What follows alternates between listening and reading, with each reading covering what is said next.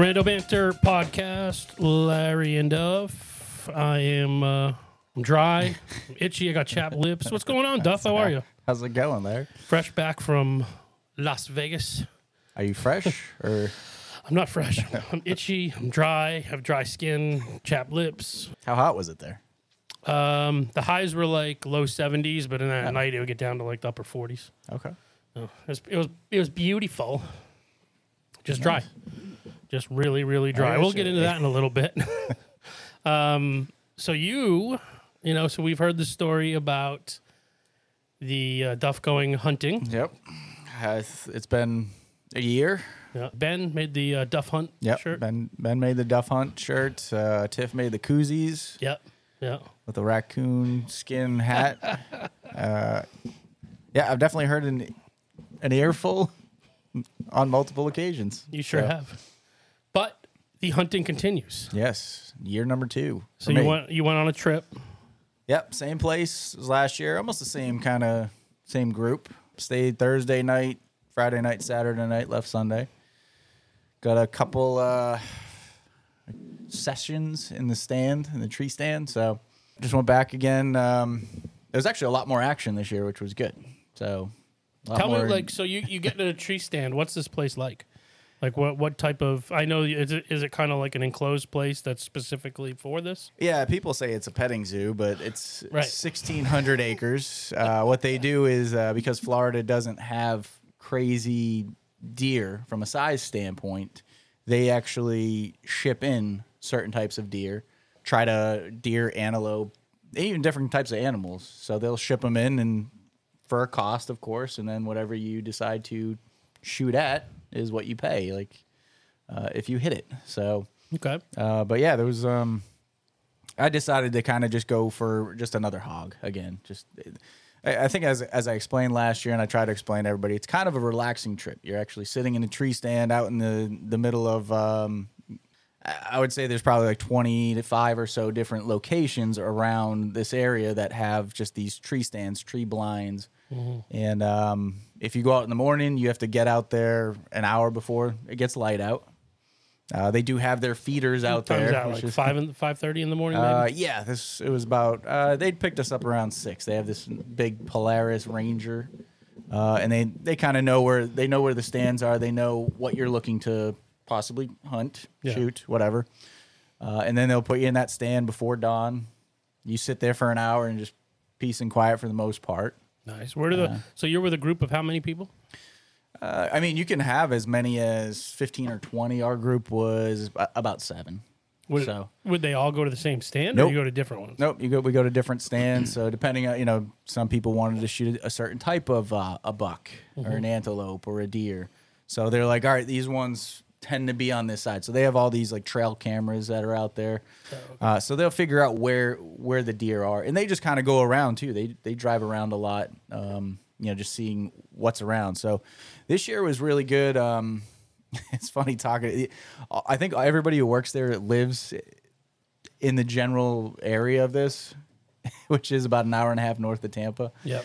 And um, it is, you know, it's they're they're really fun, great people. Like, he, uh, depending on depending on how the acorns are, is if they will go to the to eat the corn from the feeders, if the acorns are good, or as our guide called them, acorns. Acorns. They had good acorns last year, so. Uh, but they didn't have good acorns this year, so they were going more and more to the feeders. They were more active. Depends on how hot it is. Depends on um, you know if the deer if it's their mating season, which is called the rut. So The rut. the rut. Yep. So that's when bucks will be fighting each other for you know the, the ability to mate with the the does that are out Bucks there. are fighting. To, never mind. Yeah, let, let the imagination go where, where it's gonna go. So, in your stand, are you by yourself? Yep. Yep. By yourself. Um, like I said, you usually there for an hour before kind of things start to, you know, y- it's pitch black when you get in there in the morning. Uh, and then, uh, yeah, you pretty much just wait for daybreak. And it, the one of the stands, I only went out three times, but one of the stands, I saw a ton of things. So, you know, there's four or five doe, one buck, a bunch of mountain goats and rams. Actually, they saw me in the stand and they just came up to me and just started yelling at me, like just the fuck out they're of just here. barking at me. and then uh, there's a little family of uh, of hogs as well. um, so yeah, one of the stands you get to see a ton of different stuff, which was cool. Like last year, we barely saw anything because acorn acorns were good. Acorns. so, but yeah, that was it. Uh, just again, it's it's it's relaxing once you um once the daylight comes out and it gets too hot. All the animals usually what they'll call the bed down. They'll get in some sort of brush and kind Mm. of just stay down for the day for the most part. So there's no hunting during kind of the middle of the day. Right. And you can go back out at night as well. So and not at do- night, sorry, you- at dusk. yeah, you're trying to do all this at dusk. Okay. Yeah. But again, once it gets too dark, you can't shoot because you don't know what you're shooting at. Right. So Interesting. Does uh, no Joanna doesn't go on this, right? Nope. Yeah. But I during the, she would. once you, when you come back after the morning and while you're waiting to possibly go out at night, you're just sitting around, crack open a beer or two, maybe watching some football or something, um, smoking cigars on the deck. It's a really nice lodge. So, the- you know, there's a chef that comes in. They just she just cooks cooks lunch and dinner, and then you have just a bunch of snacks and stuff around. I think I put on like five or five or ten pounds there, just You look it. eating eating like shit. As I show up today eating McDonald's, so Is that what you had? uh, yeah. So I was like, I'm on my way down. I gotta. I gotta stop for lunch. Yeah, I'm on a real health kick lately. I can tell. I can tell. So, but yeah, and then uh, after once you come in during the night, like you know, as right after it gets dark out, they'll come pick you up. They know what stand you're in. You actually have your cell phone out there, so you just kind of text people like you know. Either you're telling them what you see in Mm-hmm. the stands, like, oh, this this showed up, or this is, you know, or you're just kind of messing around texting. Um, and then you can just text them, hey, can you come pick me up? It's you know too dark. So What kind of like safety rules do they have? Like you can only shoot down. Like you can't ever shoot straight out. Uh, no, there's. I mean, the, the rules are just pretty much don't be don't be an idiot, Don't I be guess. careless. But I think there's people that if they know it's your first time, they'll tell they'll kind of give you a little more education. Yeah.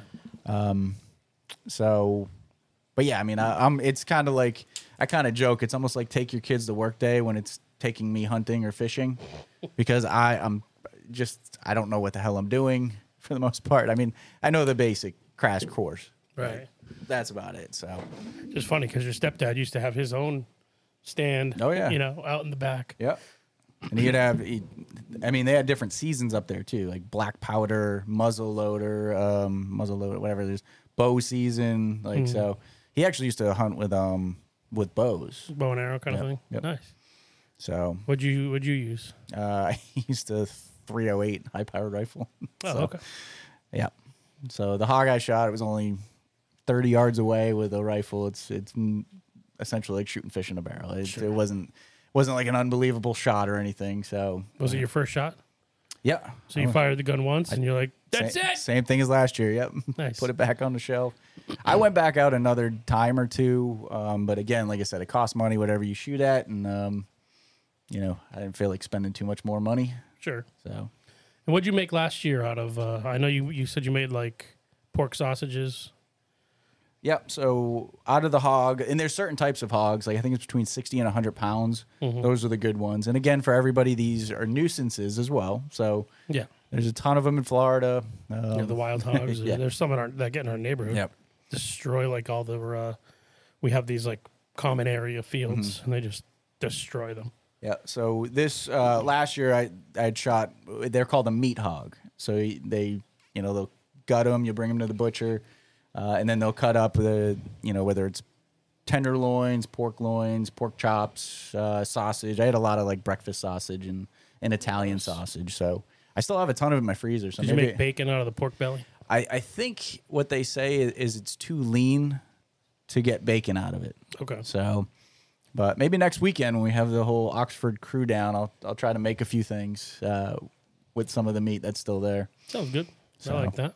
But yeah, we did. Um, yeah, I've done some breakfast sausage. Uh, made like a what's it like the is it ragu like like a pizza uh, not a pizza sauce like a pasta sauce like a meat sauce with it. Um, made meatballs out of it one day, which was pretty good. Had like a meatball sub. Hell yeah. Um, even yeah, even Joanna liked it. So Wow. Which was weird, surprising. Yeah. I mean, she does like. It's not like she's picky with the, their food, but surprised that just thinking of oh, I'm eating hot, uh, a hog. Right. like it'd be weird. A wild hog that Yep. my husband shot. Yeah. Oh, cool, So, man. That sounds it like was an a- awesome trip. What else do you guys do? Any other? Uh, well, I can tell you another story. And they say like when we're talking about it being a petting zoo and like oh it's there was a little element of danger in it. Um, I, th- I think I explained last year that they have these. Uh, they're called water buffalo, and I believe they're native to India, and they're huge. Like uh, they also have bison on site, but I guess these water buffalo are very territorial, and they will stomp you out. and shit.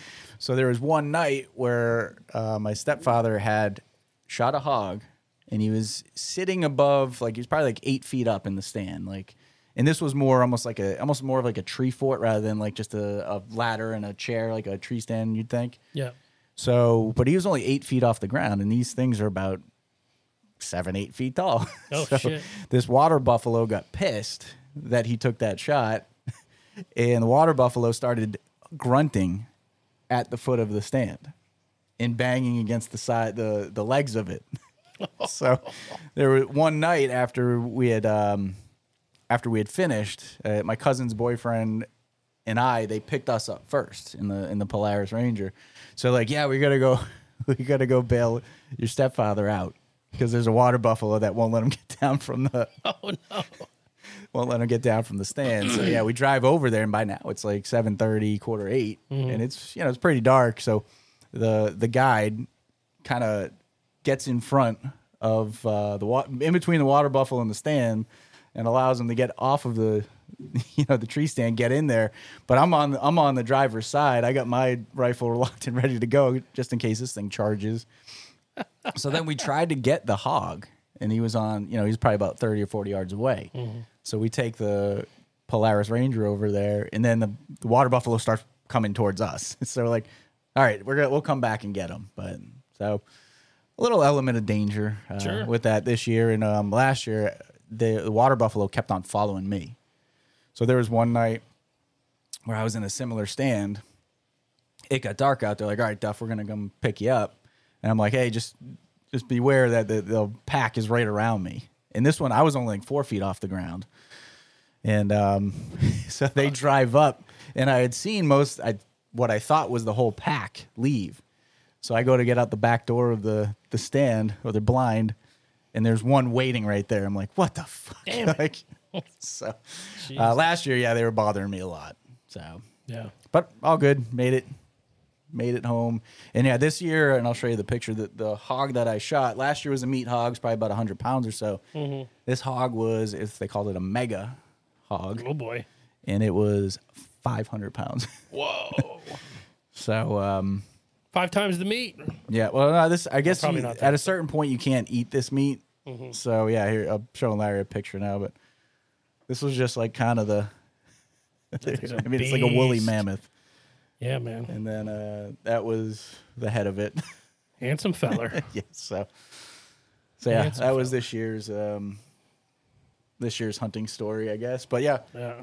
the other thing we did, um, Tony, my stepbrother, who was uh, or half brother, sorry, who was um, on a previous episode, he wanted to come up. He wasn't hunting, but he wanted he wanted to fish. Mhm. So we took a day. We call it it's called flat flats fishing. So we go out kind of the river that's out there, get into the Gulf, and then we start fishing for uh, like trout, redfish. I don't know how familiar you are with any of those. I'm sure. I think you're an avid fisherman though, Oh, so love we may fishing. find out shortly about that. I'll tell you. Yeah, Finish your story. I'll, So, I'll, I'll, I'm not. I have an unpopular opinion, I guess, probably, so as uh, most of mine are. again, when you, when you take me out, I'm not I'm not much of an outdoorsman. Mm-hmm. So when you take me out, it's kind of like like I said, it's like take your kids to work day. So did all right, caught a few fish, but one of the things it was really windy out too, so the boat's kind of spinning around a little bit. So you have your regular motor or motors on the boat, Yeah. you know the the really the high powered ones. Then you have what's called a trolling motor, which you know when you're in kind of certain areas, it's just like it. It's almost like a little fan. Okay. like you know what I mean. You- don't. It's probably one horsepower, and it, it's just to move around little bits. So you drop the trolling motor in when you're just trying to like steady yourself uh, and move around once once the big motor's uh, up. Well, there's five of us on this boat, casting it all different directions. because of the wind, because of the boat spinning around, I get my line caught on the trolling motor, and I think it's a fish. I'm like reeling Yeah, it, get on like, I'm like that's a big one. Uh, the- you know, the guide just comes over. He's like, "Yeah, you're caught in the trolling motor." So then he's got to pull the up boat, yeah. man. Congrats. yeah, exactly. so yeah, that was pretty much yeah my my the biggest catch I got was Yeah. a 27 foot boat. That's pretty bad. But yeah, then he, you know, he's got to pull up the motor. He's got to unwind it. I mean, there's another time where I got caught on one of the rocks because we were close to the shore. So rip, rips the line. And so yeah, I think I, next time I, I, I need, I think I need to practice like rebaiting the the line or Yeah. reattaching the leader. But so, but yeah, that was my that was our fishing story, and um, nothing too much there. Caught a few fish, brought them home, which was not. Yeah, I mean that's the other thing too. It's like I think in an apocalypse I would be very little help. But yeah, the guide catches the you know we catch the fish fish bring him on a boat he throws them in the uh, in the cooler. Then he gets on you know when we get back to the place he Yeah. just starts cutting them up, filleting them, and then putting all the you know the fish meat in the, you know for us to take home. right. But uh, yeah, that's that's a skill, another skill I, I don't have. Wouldn't you freeze know, it, put it even a- know where to start. Put it in a cooler with ice or something. Like what the hell do you? No, the good thing uh, the cook just cooked it right up when we got home. So Oh, had nice. like six or eight trout and a couple of these other things called uh, grunts. So, Grunts? grunts. okay. Yeah, the best thing he knows what's good eating, what's not good eating. What's the, what's the size of the fish? Do you need to keep it? You know, there's certain rules and regulations and stuff. So, Yeah. but yeah, like I said, one once or twice a year I'll I'll go fishing. I mean, I actually do enjoy it, but not good at it. But what about you? What's your thought? So I, I have gone fishing before. My brother Cody's father, like when Cody was young, he would take us out fishing occasionally. I've fished with Jesse before. Fun fishing that I like. We used to go. We had the French River right by our old house, mm-hmm. and so we'd go down. And you got to remember, this is like a basically a little brook. It's a long river, but it's like a little Yeah. brook that's no more than like I don't know, 8, 12, 16 inches deep in some spots, maybe a little bit deeper in other spots. But where we would go, so we would catch like little crawfish and things like that. Mm-hmm. So I- I had fun with that. But the whole thing with the lines and the reeling and the casting, it's like, yeah, yeah, let's go out. Let's throw a fucking hook with worm guts on it, and uh, you know, s- stick a hole through a fish's face, pull him out of the water. Let's let's half suffocate him. Look, take a picture. Oh, you fish. Rip him off the hook and then fucking fire him back in the water. I mean, I don't know. That doesn't sound like fun to me. Everybody's like, "Oh yeah, it's humane." I throw it back. And it's like, "No, you stuck a fucking, Yeah, you, you- you're- stuck a fucking ripped hook his in his lip off." face, and you were suffocating him to death." Uh, our buddy Rob, who's been on the podcast a few times, he's like, he loves fishing, and he keeps telling, "Man, we gotta go. It's so much fun." And you know, all the fishing I've ever done has been, you know, standing on land and casting into the water. I've I've never been out in a boat, at least that I recall. Maybe that's more fun, especially if you have some beer. But I don't know. I just to me, it just doesn't sound like fun at all. I get you. I Yeah, mean, I think when it's in a group, it's a little different too. Yeah, yeah. I remember like me and Jesse would go out and we'd, you know, dig up some dirt and find more pull up and all the mm. worms and you know, and, and you, there's all you know, all the all the things you can buy, all the lures and all that mm-hmm. shit. They got the tri hook thing and you're like, awesome, I'm gonna put Yeah. that through a fish's face. He's gonna love it. But I'm Barbaric, humane yeah. because I threw him back. Yeah. I threw it back. Like I, I get fish- traumatized it. yeah. Oh yeah. And I'm gonna sound like such a bitch to some people, and I apologize. I'm, now, and, and I'm not against fishing to eat it. And like just like hunting, if you're gonna go out and you're gonna hunt and you're gonna consume what you killed, and that's what you're you're doing it for, I'm all for it. You you Yep. go out and you eat what you kill, and and that's it. Um, and if you're gonna go fishing and you're gonna take the fish and it's for food to feed yourself and your your family and your friends, great. But just to go stick a fucking hook in a fish's face and hold him out gasping for air or gasping for water because that's what they do. They don't breathe the air. I, I'm surprised how many people do fish here because we have all like they're called retention ponds, you know, with, with communities and everything like that. And um, I mean, it's just a ton of water, of course, in Florida. But I'm surprised how many people just will pull over to the side of the road and just fish Yeah. in like one of these retention ponds. It's not even like a like a true pond you'd think of. you in know, our like- neighborhood here, they stock it with fish. All right. You see people fishing a lot. Occasionally, yeah, there'll be kids up there in the neighborhood. They allow it um, certain times of year, I think. So, but they, yeah, like I said, they stock it specifically for you to go fishing. I don't know. Maybe I'm just stupid, but that's my thought on fishing. I bet you I'd go out and I'd, I'd fish and I'd have a great time, probably, especially with the right people and you know a couple of beverages. But getting me there will be a, a chore for somebody. I guess well, you try something new. Why not? Yeah, I mean I'm always open to that, but mm, just, I don't know. Yeah, like I said, it's about one once a year maybe for me. It'll be just kind of a half day group. And this one was wrapped into that hunting trip too. So Yeah. Fishing But- just to fish? No. Fishing for something I'm going to eat? All right, fine. yeah, cool. Well, you- all right. So you said uh, you just got back a, a week of a week of drinking. Is that what you said? Well, I mean, obviously it wasn't all drinking. So for the third year in a row, for me anyway, our company takes part in the, we exhibit in the SEMA show, which is the big automotive parts uh, convention for the year. When and it has everything automotive part related for all types of vehicles, ATVs, golf carts, trucks, cars, everything. And it's, you know, the, the SEMA Convention Center has the North Hall, the West Hall. We're in the South Hall. There's the South Hall lower where the wheel and tire is, South Hall upper where they had this year, they had like all kinds of tools related to vehicles and things like that. So, and- just a million cars with all these mm-hmm. accessories on them, you know, different builds and, and so it's it's really really a cool thing. If mm-hmm. you're, I'm not even a big car guy, you know, which is funny to say in the industry that I'm in.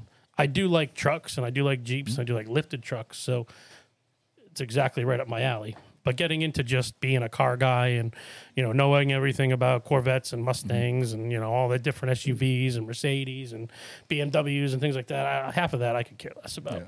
I'm interested in you know the customization of them. I always find that stuff interesting, but You see anything new this year? not really. Like so, when we're at the convention itself, the show essentially starts. So Monday you go there and you set up. Tuesday and Monday's when we get in. So there's a setup team and a takedown team. So we got there Monday night. It was already set up by the people who went in before us. That the first half, and then we worked the show Tuesday, Wednesday, Thursday, and Friday. Tuesday, Wednesday, and Thursday are the. It's a business to business event, so it's not really a end user event.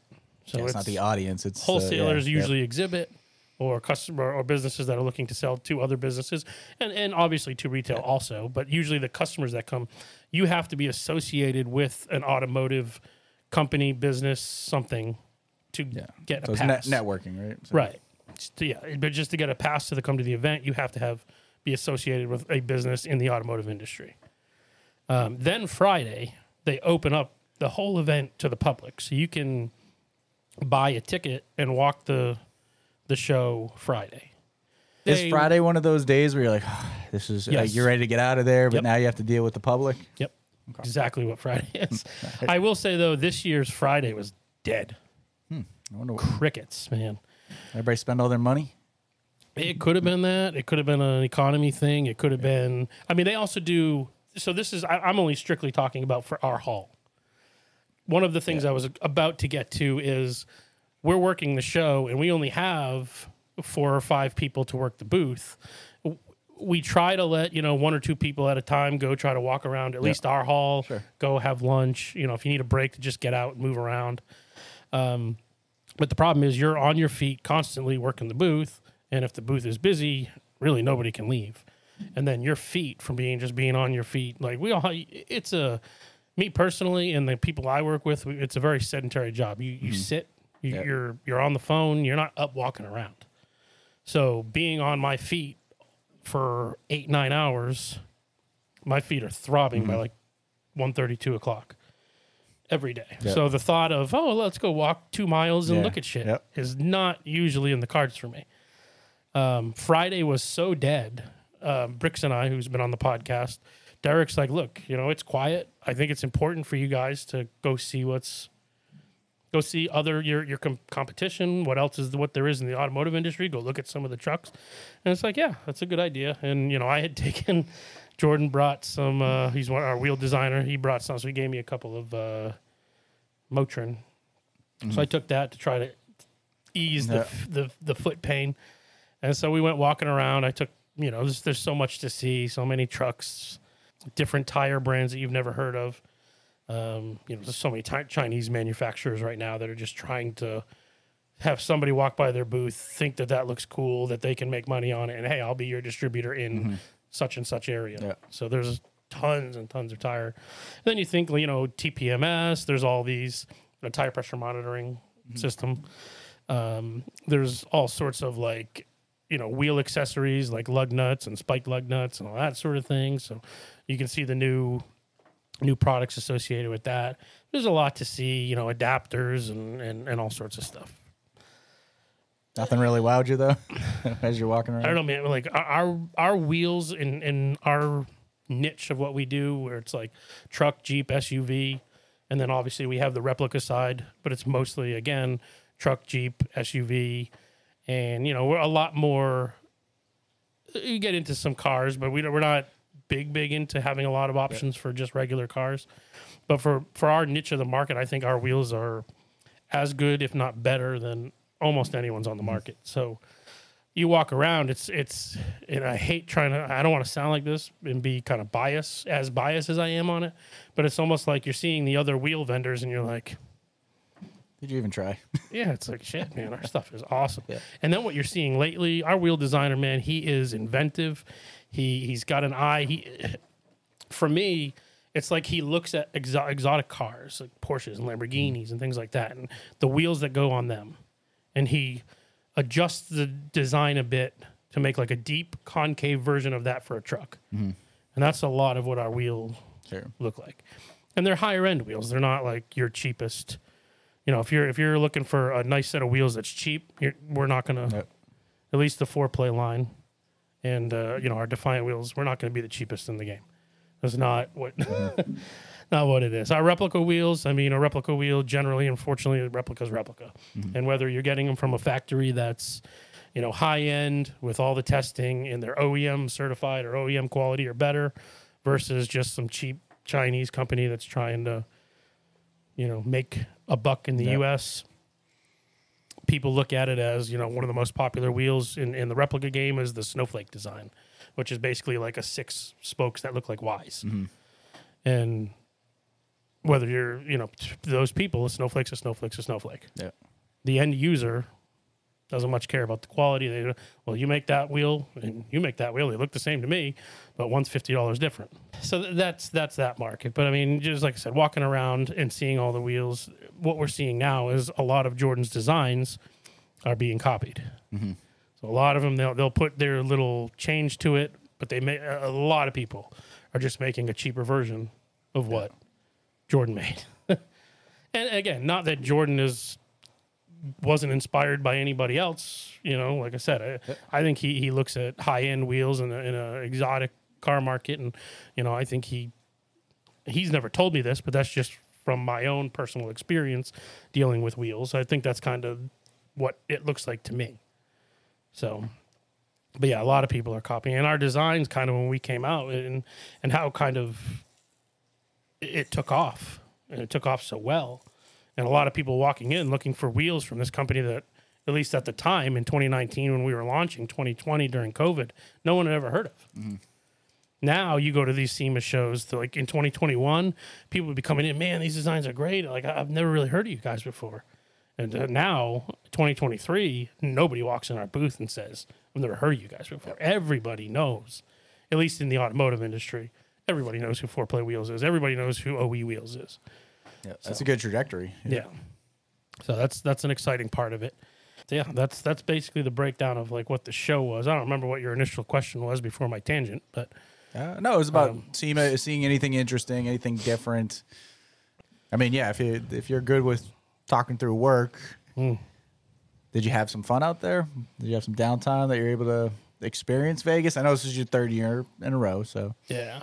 One other yeah, that's that's actually what I was getting to was so our booth like our we're we're in South Hall lower. I walked that. I didn't get I did not go in any of the other exhibit halls. Yeah. so I did check out the cars outside and the trucks outside and you know a lot of them some of the customers that I work with um, have our wheels on their trucks that are that they're they brought to show off, you know. Um, Leer's one of them. We were on Leer. They do like um, uh, tonneau cover, not tonneau covers, but the the cabs Oh, that go on Yep. the pickup trucks. I like they make those. that uh, the logo. Yep. Yeah. So we were in a couple other brands that had our wheels on their trucks that they were displaying.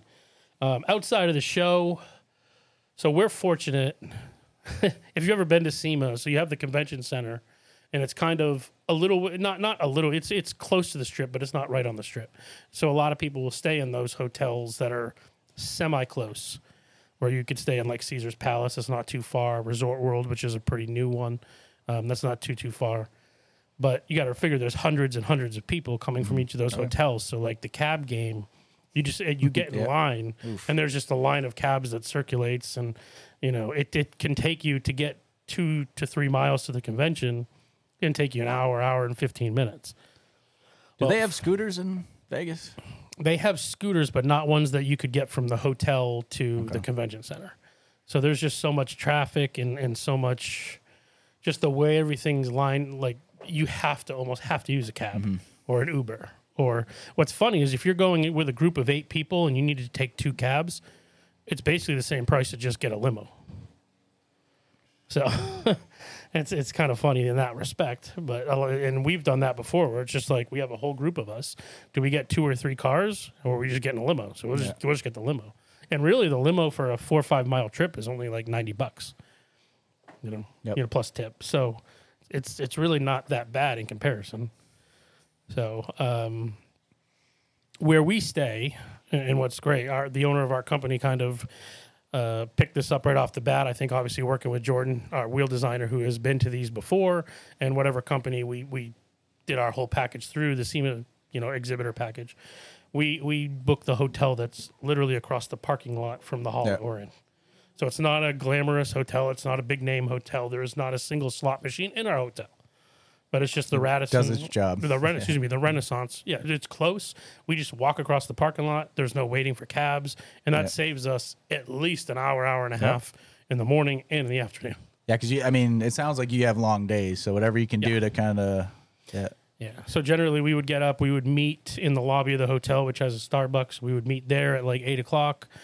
Um, eight fifteen, we would walk across to the booth. We're in the booth by eight thirty, and the show starts at nine. You just you know go through, dust the wheels, and make sure everything's ready to go. And then you know nine to five, except for on Friday, nine to five is the show. Um, at five o'clock, you're just ready to get off your feet. So generally, and that you got to remember, it's three hours uh, behind Yeah, us yep. here in Florida on the East Coast. So that's like the show's like eleven to eight o'clock if you look at it in East Coast hours. So I'm just looking to get home, get back to the hotel, eat something, call Megan and Emma before Emma goes to bed. And then, you know, you figure by the time you're done eating, and I've, I've talked to Megan, I've had dinner at the hotel. If we eat at the hotel, you're already like 10 o'clock Eastern. Yeah. Yep. I was like, shit, man, I'm, I'm getting tired. That's So, what your internal clock is. Yeah. yeah, so it's it's hard to be like, okay, now let's go out, and then knowing that in Vegas time I've got to be up again at six six thirty, which again it's like nine thirty mm-hmm. Eastern, but whatever. So, for the first few nights, we really didn't do anything. I mean, there's a there's a really good steakhouse in our hotel, and another thing that's cool. So the, I, I've gone the last three years, and in the bar area, there's like a bar pub area, and then there's a steakhouse. And in the bar area, the right away, the first night, there's this guy. His name is it's Aman, I believe is how you pronounce it. Uh, I, would, I I don't know what his nationality is. I figure it's something Middle Eastern type, but he's a really cool guy, really attentive. And as soon as I came in, I sat down and I was waiting for everybody else to, to come meet me. He comes over. He's like, "Hey, man!" He like remembered me Remember it. from the year before. Right, sweet. Yeah. And so then, you know, everybody started meeting us, the owner of our company, Lance, and he's all saying hi to everybody. And Lance is like, man, that's so cool that he remembers us from last year, you know? So there's this table that seats like eight, but they put reserved signs on it. And that's just for people that like, that they know. I don't know if it's people that they know, people that spend a lot of money, people that tip well, take care of them. Every time we came down, he would be like, your table's ready That's awesome. the place would be packed because you know it's it's a bar right across from SEMA. All these people, there's uh, hundreds of people waiting for cabs. So a lot of people just say, "Let's go in, have a couple drinks, and wait until the rush is gone." Yep. But we would always have so the ta- there would be nowhere to sit. and he would always reserve that table for us, which is awesome. I tell you, in that industry, like ha- being able to have somebody like that is key. That's why you know always be nice to your your, your bartenders, your servers. your- Especially in know. situations like that where you might go back again and they'll remember you. You know, it's it's cool that we make it such an impression that they Yep. all, after a year of seeing tons of other people, remember who we are. Yep. Um, you know, the name foreplay also stands out. Yeah, that's true. So that helps. Uh, so then we go the next night and we go into the steakhouse. And there's this girl, and she was our same waiter from the last two years. Wow. And the reason she remembers me, obviously, I look like I look, and I'm a Patriots fan. She also is a Patriots fan. So we went last year with uh, my buddy Bill, who we work with, and he's a Bills fan. So there was a little bit of like butting heads with her and, and him, but yet you know her and I got along and kind of busted Bill's balls Yeah. a little bit. So and then she came right in and she's like, "Hey, Patriots!" Yeah. it's like, "Oh my god, I can't believe you remember us." So and then so we went in there, taken care of. Lance always goes, uh, the owner of our company. He goes above and beyond. You know, we spend a lot of money there. He tips them really well. So he takes good care of them. And, you know, like he preaches to us all the time, it's just building the relationships. Mm-hmm. And that's, I think, partially also Sure. not, not only a, unique name, but I think they remember us because we treat them well, Yep. you know? So that's cool that you can go there three years in a row and these people remember you after. I mean, it's a rotating door tour- tourist in, in Vegas too, which is insane that Yeah. they still remember you, or at least something about you, Right. whether But it's that- the look or the Patriots fan or the. Uh, It's not Elizabeth. Her name's Stephanie.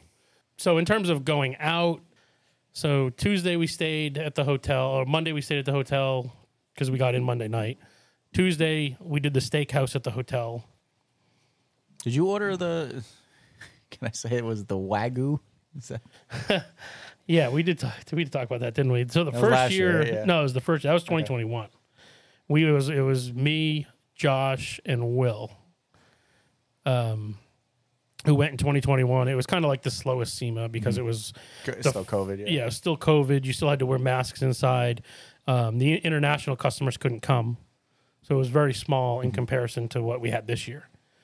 But they had on the menu a, so we, there was a like a it was it's a really high end steakhouse and it's really good food. But so it was like a, a seventy nine or eighty nine dollar bone in ribeye that we were all going to order. And the guy comes over and he goes, "Hey, I've got a wagyu bone in ribeye." It was like 250 bucks or something like that. And we're all there, you know, Lance takes awesome care of us. We all had the per diem money. And we're like, you know, one time, for all three of us, we were in Vegas for the first time. Yep. We're like, we're here. It was like our second night there. Let's just do it.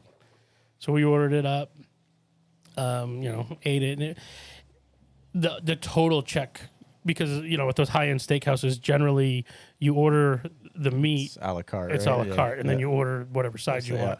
You know, my buddy Josh obviously orders a bottle of wine instead of just each order.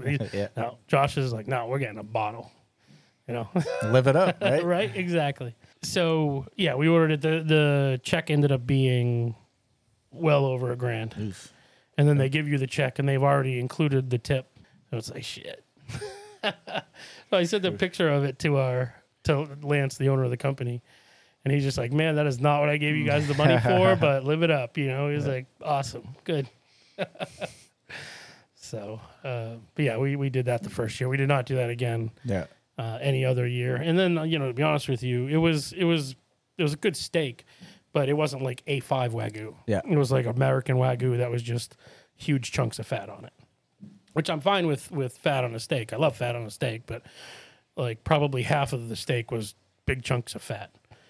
It was like for 250, uh, 275 bucks, whatever it was. No. Yeah, there's a certain level, I think, right? I kind of have that with whiskey too. Like, I'll, I'll splurge, I think, with Scotch, mm-hmm. but then with others, I won't go too crazy on. So I'm the opposite. I'll splurge with bourbon. Like I, I if I if I go into a place and they have Pappy Van Winkle, like 15 year, and I can get it for like 200 bucks for an ounce pour, I'm gonna try it. Wow. Okay. I'm gonna try. Have it. you tried it before? Never. Okay. I would love to. Um, you know, and I know, believe me, don't everybody thinking, oh, this is so stupid. You're just gonna piss it out in 20 minutes. I get it, I get it. But there's so much hype surrounding it, and it's so hard to find, and they make so little of it. I just, being a bourbon lover, I've just got to try it. I, I need to see, and I know with anything, especially bourbon, the more expensive you get, it's diminishing returns. So like a $25 bourbon to a $50 bourbon could be a big difference. Yeah. That $50 bourbon to that $100 bourbon could be again another big difference. Yeah. Way that- smoother, Yeah. brighter flavors, blah Yeah. blah blah. Yeah, now you're getting into a $200 bottle, $300 bottle. Thou- like Yeah. you should never ever spend a thousand dollars for a bottle That's of anything crazy. Yep. because you know that thousand dollar bottle from that hundred dollar bottle, maybe a two percent Yeah. difference. Yeah. Is it worth all that? No, but But you got to try it once. the pour I would try. The bottle I never spend. If I could get a bottle of it, I think my max. If I could get someone down to like f- 500 one time, I wouldn't do it multiple times, but one time, Mm-hmm. just so that I could say that I try. I did. I Yeah. had a bottle. I could take one. I could show social media that I had Yeah. a picture of Pappy Van Winkle in my hand.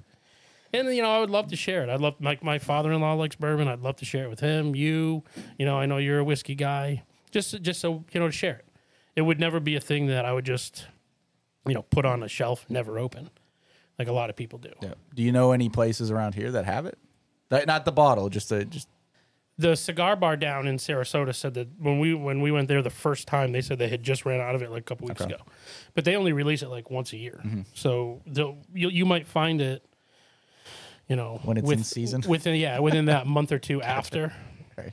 They have a bottle right now sitting on the at the liquor store right by my house, but he's got a three thousand dollar price tag on it. Wow. and it's been there probably since uh, I don't know all of this year. So, and no one's bought it. And I keep telling him, man, hey, when you're ready, just to uh, sell that to me for five hundred bucks. I'll, I even told him I'll open it right here with you, and we'll try it. Like I'm not trying to resell this. You know, some people, a lot Yeah. of those liquor stores, because they'll see what secondary is, and they're like, well, instead of me selling this to a guy for a couple hundred bucks, and then he goes and makes the Yeah. fifteen hundred or two Yeah. grand who some idiot will pay. Why don't I just sell it, list it at that, and just wait till that guy comes in? So I get it. I'm not trying to resell it. I'm just trying to try it. yeah. I just want it one Try time it. in my Have life. the bottle. Yep. yeah, exactly. Did you have anything good um, out there for whiskeys? Anything that you haven't tried yet? Or No, most of the places we went to, they would just. Have, I think I had a pour of regular Woodford. They had Blanton's at the hotel that we stay at, but have Blanton's sitting right there in my house. So both of the bottle, both of the the pours that I only had a couple pours, and they were both just regular, normal, 30 40 50 dollar a bottle bourbons. Yep. There's nothing special. Uh, the first time we went to Vegas was the first time I tried Blanton's. So Josh basically, uh, I don't even know if I should say this on air. Sorry, Josh, if I get you in trouble, but uh, he ordered the. There was a probably three quarters of a bottle of Blanton's behind the counter at the hotel, just the regular hotel bar, and and mind you, the year we went, they were closing at uh, I think ten thirty or eleven because it was, you know, COVID time yeah. and all that. And so Josh is like, I'm gonna order that bottle, and the lady's like, well, well we don't sell the bottle. You have to order it by the pour. Mm-hmm. And Josh is like, okay, well that's our bottle. Like no one else Yeah. gets a pour out of that. I'm buying them all. so he did. He bought them all yep. and we we drank them all. And then somebody else uh, al- al- also said that they had Blue Label Jack uh, Johnnie Walker behind the counter too. So we were now taste testing Blanton's versus Johnnie Walker Blue. It was the ultimate like big baller moment. Okay. Where- Where does blue uh, fall? Uh, is it above green, yes, I believe so. That's, below gold, or above gold? uh, we'll have to Google that. I, it's like two hundred bucks a bottle. Okay. Next, what's it like? Red, black, green? Is that the next one? I forget. I don't know. Uh, red, black, double black, green. I'm sorry, red, black, double black, gold, green, platinum, and blue. The blue's the oh, highest. platinum. Wow. I guess. I wouldn't. I didn't think blue was the highest. They don't have a more expensive one than two hundred bucks. Interesting. But according to Google, that's what we got. but that was in 2021. Um, And again, we would never. I would. We actually had a different company that was sitting next to us that was also spending a lot of money right along with us. I won't say who they are because, but Yeah.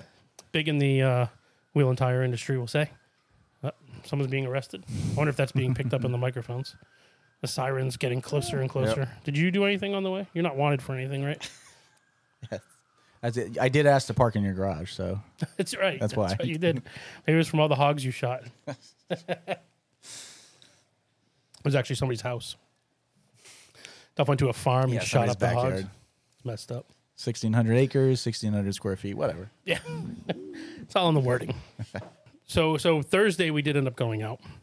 Thursday was so we went downstairs after the show, after we freshened up and had a uh, had a bite to eat at the bar.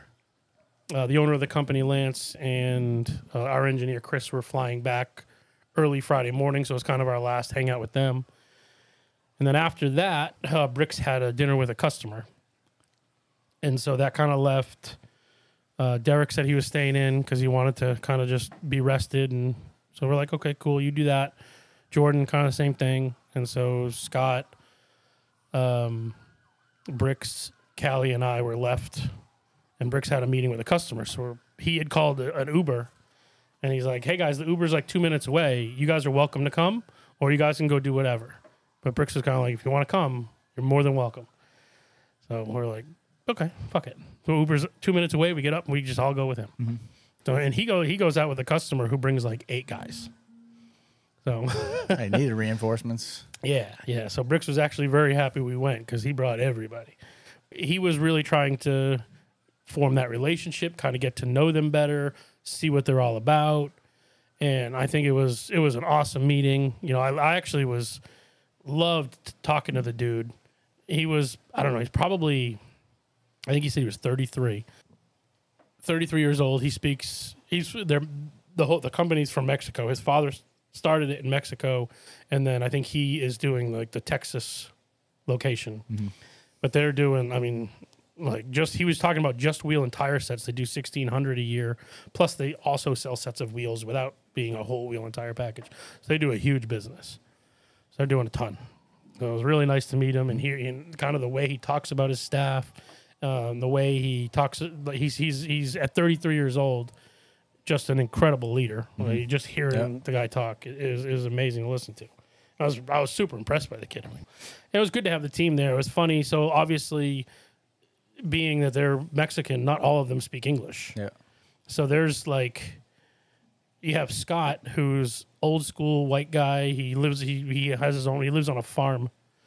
And he's down there holding court and there's like one guy that he of the three that he's talking to, one speaks English and understands what he's saying. The other two are just kind of like reacting to the Yeah. what the other guy's doing. Oh yeah, laughing, so they would laugh. It was, uh, it was so fun. But just watching how everybody tries to communicate and we still kind of understand each other even though you know, uh, besides the few, like the owner speaks perfect English. He- Yeah. He was, you know, he could articulate whatever in either language. but that was fun. And then so after that, that was to a Brazilian steakhouse. And so that was the first place that we were politely asked to leave. now, Okay. Yeah. it wasn't a bad ask to leave. The place closed at like 10:30 and no one said anything, but at 10:30 you could kind of see all the tables were empty and we're just all basically finished eating but still sitting around just talking, enjoying each other's company and, and just having a good time. So then like we kind of kind of seeing people like the the, staff's kind of just looking at us. So I was just like, "Hey, we got to go. guys. Like Yeah. we got to Yep. So we get up, we all start standing around, and then there's just more talking. We're standing like up from the table, like towards the exit, but all just more talking and shaking hands, and that goes on. We're talking for like 15 minutes there. Finally, the guy comes over and he's like, "Guys, we're, Yeah, we're gotta way up." past Yeah. closed." So I like, okay, okay. So we finally leave there. So next we go to the, this cigar bar that's literally right around the corner. And I'm what time is it now? Give or take. uh quarter after 11 Vegas I thought that- time. I thought this was Vegas. Yeah, a lot of the like the the casinos and, and the stuff on the strip is open till like Yeah. four, but like we're not off like way off in out of, in the middle of nowhere or anything, but um, because there is more than just the strip in like Fremont Street. There there is a lot more, and there's good restaurants and things like that. So we're kind of in that sort of area. We're just off the strip a little bit. We go over to a cigar bar. We get in there. Um, and I told you a little bit before we went on air. Um, I was supposed to have a cigar with with my manager Derek. He's like, "Look, oh, don't worry, I'm gonna have a cigar with you." Um, he's the general sales manager for us, and but he wasn't there. So Bricks doesn't smoke cigars. Scott doesn't smoke cigars. So our the we're there with Callie, who's a kind of a newer employee. She's younger than all of us, and she's like, "You know, what? I'll, have a cigar with you." I was like, "Okay, have you ever had a cigar before?"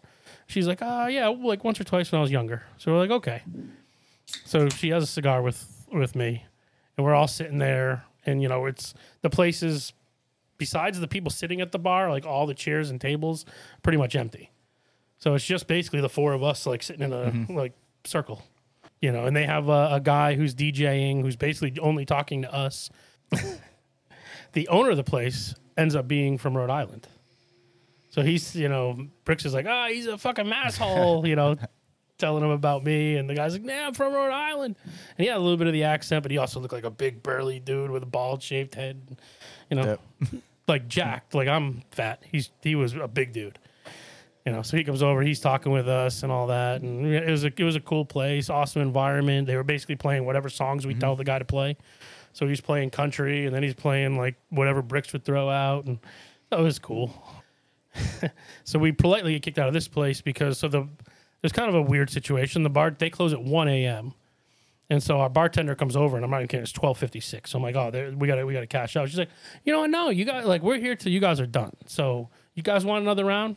And we're like, hell yeah! So we ordered another round, and you see Scott. Scott was he was. We were all feeling good at this point. Scott was dancing to some of the music he was playing and shit. Then it was like one twenty five, and they come over and they're like, guys, we we close at one, so let's let's I guess let's wrap it up. I was like, okay, you just told us to order yeah, another exactly. round, and then twenty minutes later we you need to you leave. said we're you, we're here for you. Yeah. So I'm like, "Uh, all right, I, I guess. That's probably a good thing too, Yeah. because like we got to get back to the hotel anyway and get to sleep, and we're going into Friday. So the general thought now is, okay, we're we're back at the hotel. Everybody's kind of got their shit together, and it's like eight o'clock Vegas time, like eleven o'clock uh, Eastern time, and our flight Vegas time is six a.m. And I know from experience, unless you have TSA pre-check, which one of one of us had, not me, um, you need to be there two hours early. yeah. even even though we're there at six a.m., our flight's at six a.m., you need that extra time. Sure. So we got really lucky. Uh, so with United, you can check in, check, pay to check your bags, and do all that on the app.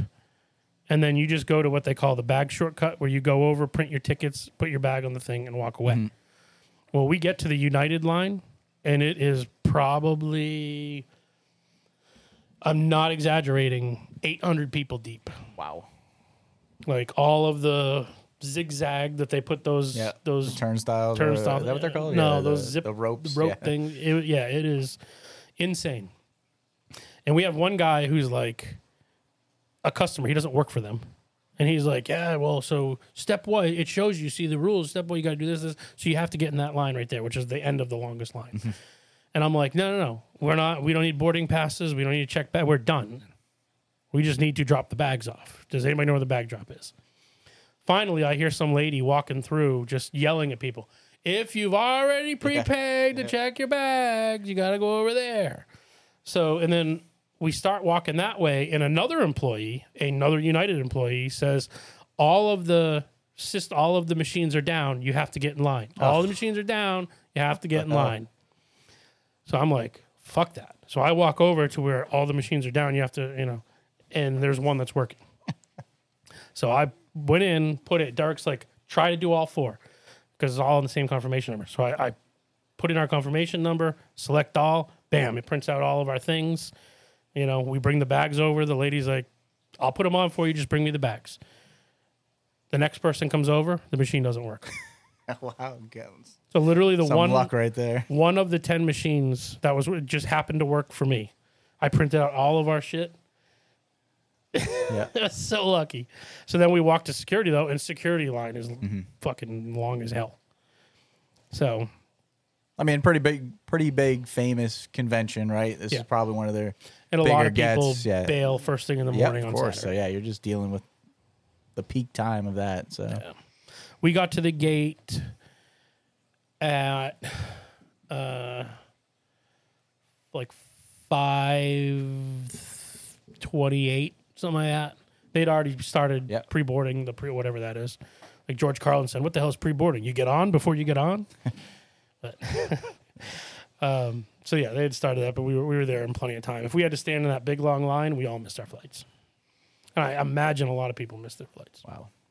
Our flight was pretty damn full though, so who the hell knows? And on the way back, we flew through Denver, and that was another cluster F because when we got off the plane, we landed at 8:55 Denver time, and our uh, second leg flight left at 9:40. You have 45 minutes, but it was in the same terminal. So we were like, okay, That- cool That's a huge airport too. huge airport. Well, when we landed, I got a text that said your your flight has been changed to terminal. We were at A something. It was B like forty four. So I'm like, oh fuck. Two minutes later, we got a, a, a thing that said your flight's been delayed twenty minutes too. So that is a huge airport. So I'm going down, and there's like multiple of those walkways that move for you, Yeah. but you also walk. It's Yeah. almost like you're running. So I went through that, you know, like several of those and I'm like hustling. The guys that get off the plane, there's like a 20 minute delay. They're like, all right, we're gonna go to the bathroom, and I'm like, no, I'm going by myself. I said, oh, you guys do that. Plus, I, like, I'm a bigger guy. Those guys can all speed walk. They're all skinny and you know in much better shape than I am. So I'm like, yeah, you guys go to the bathroom. We'll probably get there at the same time. Yeah. It wasn't the case. I got there way before they did, but um, so yeah, I hustled my way down, get there, and then realize there's there. It's confusing because there's a sign that says like gates B and C to the right, and then tram to it says Oh, yeah, exit, Yeah. and then tram to B and C to the left. And I'm like, shit. Well, if I go to the right, I'm gonna have to keep walking like this. If I go to the left, do I have to exit and then go back in through security? Yeah. Like so, and, and I couldn't find the place was a mob scene too. There's a billion people in there, and I'm like, fuck. Do I? I can't find anyone to ask, but I don't want to. I feel like I'm fucking myself if I go out and then have to go back in through security. Fortunately, I didn't. So I, I got on the tram, went down to B, no security to deal with, and then got to the gate. And fortunately, when I got to the gate, they still hadn't even started boarding. Mm. So I actually we got to that gate sooner than we did the first flight but it looked like we were going to be late. Had they not, had we not had the twenty minute delay, uh, we they would have been pushing it. I probably would have got there, and they would have we'd have had to held the plane for them. Yeah. I, I think. But Glad to be home. glad to be home. I hate traveling like that. long Holy shit. week. Think it's been a long time since I've had any friggin' uh, layovers like that, and Yeah. not fun. Um, but what we ended up doing, I don't know how I got into the airport shit, but on Friday, so Bricks wanted to do a couple things. So he's like, one thing I want to do, I've always watched the show. I want to go see the Pawn Stars. Yeah. it said that they closed at five, even though I'll, I'll show you the picture after. It says open 24 hours, but they close at five. So we went there. We took a picture in front of it, you know, saw his big billboard and whatever. Looked inside through the door. It's like, oh, that's we're okay. Yep. Saw it. That's it. but uh, so I, I planned it. So I booked the Uber. You can book an Uber ride with stops. So I booked it to go to the Circa Hotel. I'm not a hotel, the Circa Casino, because that's where we were going to try to go to another cigar bar. Um, we we're like, let's get some food, and then we'll head up to the cigar bar. It's a rooftop cigar bar. Nice. So we get food. Uh, it was called like Victory Burger. Pretty cool. Good food. Whatever. Let's see. You've had steakhouse, Brazilian steakhouse, burger, yeah. A lot of red meat. A lot of red meat. That's, dude. Uh, this could be a separate topic for another time, but I'm thinking I'm going to do the carnivore diet. So, Okay. but we get so we get. Yeah. Don't don't tell a cardiologist you're gonna do that. Well, it depends on what cardiologist you talk to, but there are some that are okay with it. There are some that aren't, and it all I guess it breaks down to like the good cholesterol versus the bad cholesterol, and you know what you're hereditary hereditarily at risk for. Again, another conversation for another day. Uh, so we eat it at the Circa. We go. Our, well, we're, now Derek's with us for this for Friday night because we're done. It's just a matter of don't be an idiot and miss your flight at this point. Derek may have had some drinks at the hotel before we left. So we get there, ate, went over the bar. We had just missed. They were telling us a story of one of the bars was very much hitting on Derek, the bartender. I guess he went over there, and I guess the bartender had asked, "How are you?" But Derek was ready with his drink order, so he gave, gave his drink order, and the guy's like, "Okay, fine, don't ask me how I am." And he's like, "Sorry, I was just excited to order my drink. How are you?" And the guy's like, "Yeah, don't act like you care now." so he's getting out of it, sass from the bartender. What kind of beer were you drinking? Were you drinking light beer? Or were you drinking some of the hazies? Uh, Didn't have really any hazies I was anywhere. say, I, I don't really think Vegas is known for craft breweries. I think they're known for other known for other things. So. Yeah, no, no. The hotel, uh, it was a local. They only called it local IPA. They didn't say who it was local to. So then after that, we were like, all right, let's go up to this cigar bar. So Callie used to live in Vegas, so she's the one that told us about it. She said it's brand new. She said it's like up up there. It's it's cool as hell, whatever. So we're like, all right, let's go up. So we get over there, and there's a big sign that says, um, "We want you to look your best." when you come up and, and enjoy our you know the whole scene up there or whatever. And then it has a list of prohibitions of what you can't wear. So it was chilly and one of my customers had come through the booth with like 20 models and he gave us hats and hoodies and all this stuff. So two of us uh, not me two of the guys are wearing that customer pro motorsports in phoenix that customer's hoodie and so you can't go upstairs with hoodies. And they're like, well, if we take them off, we just have like a four play shirt underneath, but on the back it has it says no graphic designs, mm-hmm. yeah. but it had like the picture of a wheel and a truck. So then that was out. Plus, I I was done. My feet were done, so I went out with cargo shorts, a mm. collared shirt, and flip flops. And because I had flip flops, that also was a no no. No no open foot Wow. so yeah. Now the group that was ahead of us, I'm like, they're not going to let us in. They're not going to let us in. They look like they were coming from a fucking prom. like suits, jackets, ties, cocktail dresses on the women. Like it was. I was like, they ain't gonna let us in looking like this, man. We, we look like we look homeless compared to those people. yeah. So that that was our, our last night, and they were like, yeah, we're unfortunately Yeah. You're not Rules meeting, our, rules. not meeting Yeah. our dress code. Yeah. So uh, we ended up going over to Fremont Street after that, or down walking is not going over to. We left the hotel and walked onto Fremont Street. Um, you know that big, you see it on TV or, or in movies and stuff. That big like, it's like a The water fountain. semi dome roof, but Oh, they just project shit off the roof, Okay. and it's a big long street. So um, I think it used to be where it used to be called the Golden Nugget Casino is. Now they called it like the Golden something else, Golden Gate Casino.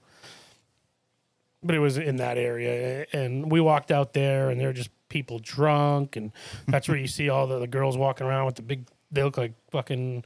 What are the what are the uh, Pe- peacock. peacock, yeah, the big peacock looking fucking feather things that they have on, and you know all the drag Yeah. queens everywhere. It was just a shit show. Yeah. outside outside on that street, and, and then there's like like bars lining the street, but they're like you can walk right up to the building and the bar's outside. Okay. You can order them from right outside. It's it's just crazy. It smelled like weed and cigarettes everywhere. And we were only in there for like 10, 15 minutes. I'm like, I gotta get out of here. Yeah. I gotta get out of here. I don't think I still think I have that filth on me. And I've showered twice since. So Vegas filth. yeah. Just that Fremont Street, man. Like that whole that, that mm. was not my scene, man. So we ended up leaving there. We're just like, you know what? Instead of trying to go somewhere else, let's just get a, go back, get three, four hours sleep, and get on the plane. Yep. It's nice to get home yesterday for sure. Yeah, I think you texted me. What? Uh, what? What time did you get in? Got physically got home at five thirty. Okay, I think the yeah. plane landed at like three thirty, and then we had to get our shit, and then I dropped off bricks, and then came home. Yeah, you texted me about seven thirty. You're like, yeah, I'm about to crash. I'm about to go to bed, but what are we doing tomorrow? yep. Falling, talking to Megan, falling asleep on the couch. Yeah. She's like, "Why don't you just go to bed?" Yeah. Because it's like eight o'clock or seven thirty, quarter of eight. Enjoy your Sunday. Yeah, exa- she's like, if you don't and you stay up late, you're gonna feel like crap tomorrow. Mm-hmm. I'm like, yeah, you're probably right. So here we are. Yeah. well, was a halfway? I mean, it was a pretty busy weekend. Uh, I think I was telling you too. I was going to take it easy today, but uh, we had uh, one of our local. I think we've talked about it. Pie Road, the meadery. Yeah. Well, they get some good. Um, they will get some good out of state beer, and they actually were able to get a hands on some Trillium. Oh shit! So actually, next weekend when I'm back down here, uh, we'll do the. Um, I'll bring some of those cans down. Couldn't, couldn't get too many, but uh, uh, I forget what it was like the Trillium Citra or something like that. So I had a few of those Thursday night. Got some cans to go. Um, Friday night, we actually en- ended up going to a beer fest. It's kind of like a fundraiser type thing. Um, right by our house, Old McMicky's Farm hosts it Nice. and it's for um, you know veterans. They have actually Purple Hearts. Uh, they honor Purple Heart fam- and Gold Star families there. So you know, do that the silent auction thing with a bunch of sports and music uh, memorabilia. But uh, one of our previous guests, Austin, actually won the Homebrewers Award. So I'm actually sporting his uh, his uh, shirt right now. Oh, nice.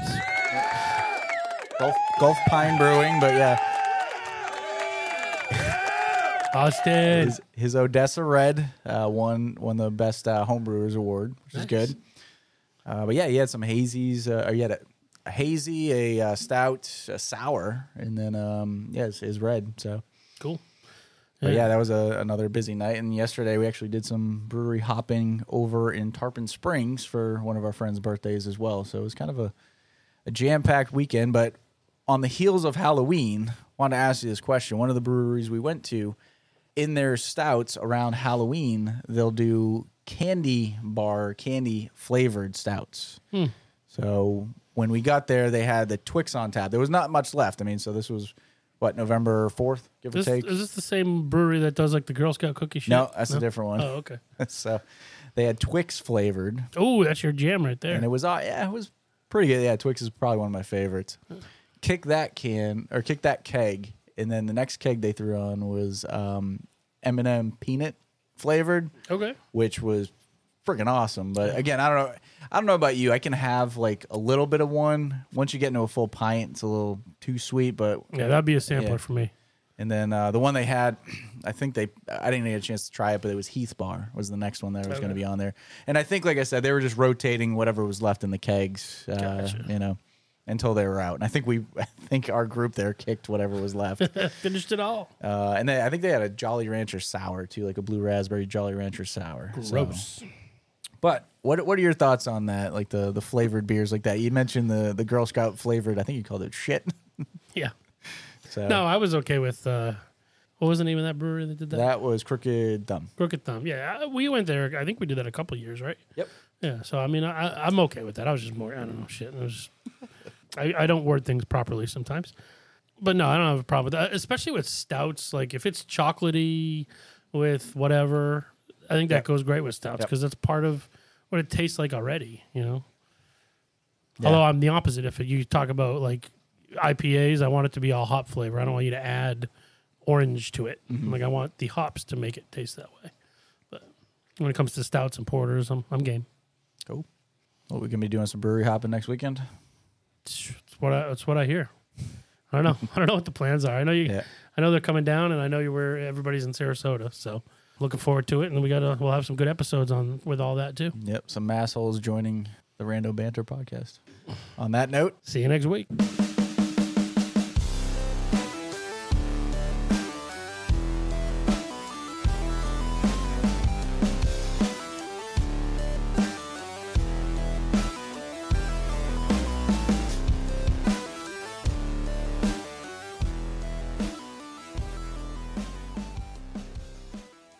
I word things impoorly. Impoorly.